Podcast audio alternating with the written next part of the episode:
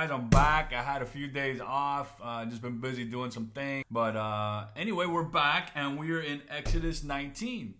So in Exodus 19, a lot of stuff happens. You know, God calls Moses up to the mountain. He's talking about the people, and he wants to give them the law, which is going to come in Exodus 20. Uh, he tells them to keep the people and the priests away because he doesn't want to, uh, I think it says lash out at them or something like that. Uh, then he tells them to bring the priests up. Then he says, no, keep them away. Guys, this is an amazing part of scripture because it shows the heart of God. Um, because of the situation we were in and the circumstances, we now have an old covenant and a new covenant. And God was dealing with that himself. He wanted to be close to the people, but he couldn't be close to the people like he wanted to. Uh, you know, it goes all the way back to Genesis. You know, God's goodness will literally crush you. When you encounter it, man, it'll make you weep. It'll make you stand in this amazing fear and awe of God. Uh, but God had a problem with the flesh, man. He he does. I'm telling you right now, he does not like the flesh. He does not like that you were stolen from him, that you were forced to live in the flesh out of this place. Uh, and he will kill all flesh, and he has killed all flesh. But he has come that you might live out of who you are in the spirit, and to give you a new body. So if you don't understand these concepts, guys, it'll make you think God hates you you know, when actually he loves you and he literally killed his own flesh for you that you might not be bound by it anymore as a slave. So I just want to talk about this real quick uh, and give you some stuff to study in it because it's pretty deep, guys. But if you will look into it, it will literally set you free, man. So the first thing I want you to understand, of course, so he says, "Come up, get down, come up," and it ends up that Moses and Aaron go up, and then Moses comes down with the Ten Commandments, and we all know, you know, later on they find the Israelites with the golden calf and all that stuff. But anyway, you know, the first command he gives is in uh, Exodus 20, and it's verse uh, 3. You shall have no other gods before me.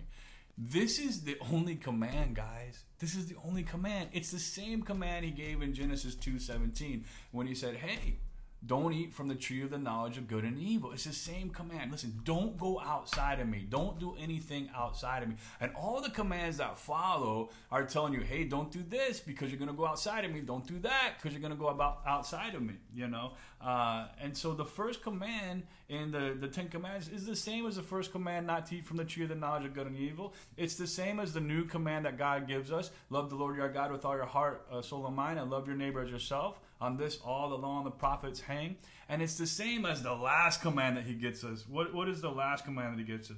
Yeah, it's John 13, 34. He says, A new command I give you love one another as I have loved you, so you must love one another. These are all the same command. This is why Jesus is the fulfillment of the law, guys. John 5:39 where Jesus tells the Pharisees, "You search the scriptures for in them you think you have eternal life. They they are they which testify of me."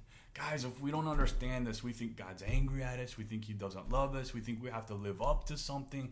Listen, guys, listen, man. It's all about Jesus. It's all about Jesus. If you will read this amazing Word of God through the view of God's love for you, through Jesus Christ and His sacrifice and His victory, that it's always been His plan to set you free from what Satan and evil enslaved you from by tricking you, man, you will be free. You will only have to live by one law, and that's to love the Lord your God with all your heart, soul, and mind, and love your neighbor as yourself, man. It says, By this they will know you're my disciples, if you love one another. Guys, man, if not, you're caught up in a place of being a Jew or a Greek. What do Jews demand? Jews demand signs, and Greeks demand wisdom. But Jesus fulfills it all. He's the fulfillment of the law. Guys, I really want to encourage you to go and read First Peter chapter 2.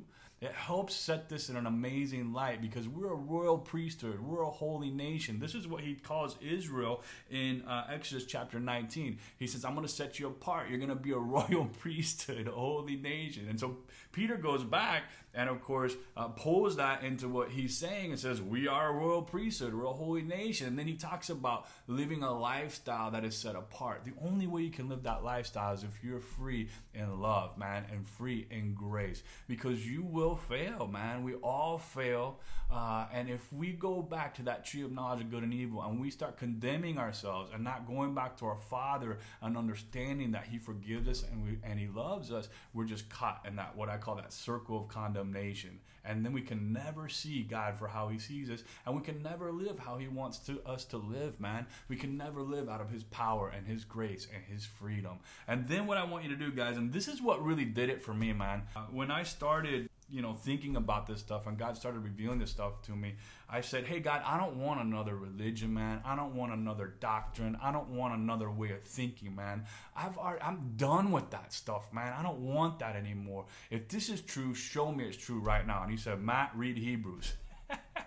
So, guys, I'm going to give you, and it's a lot, but I really want you to dig into this this week, man. Read Hebrews chapter 3, 4, 5, 6, and 7. I know that sounds like a lot, but it explains this, guys. It explains this. The new covenant fulfills the old covenant in the grace and the mercy of God that He has always had for us and that He has always wanted to show for us. And it was only possible through the sacrifice of the Son.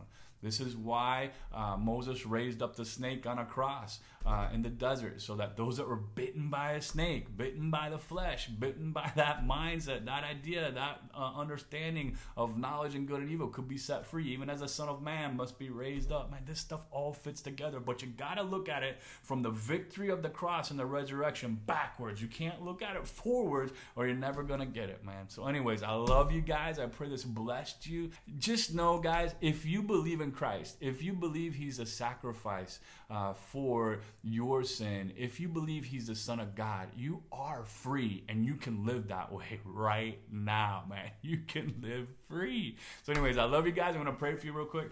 Father, I thank you so much that you're amazing. I thank you that you prepared a way for us to be free even before we were slaves. That Jesus Christ, the Lamb of God, was slain before the foundations of the world, that we might live free, that we might not live between two covenants, but we might actually live out of the covenant of Christ, out of the promise of Christ, that the covenant lives inside of us now. Lord God, I know you're going to show us that, but I love you, Lord, and I just pray that this truth would set someone free today, someone who's struggling someone who's struggling with guilt, someone who's struggling with shame, someone who's struggling with secrets, that Holy Spirit, you would set them free and that they would come to the light, that what God has done may be seen by all. In Jesus' name, amen. So be it. So be it, guys. Bye.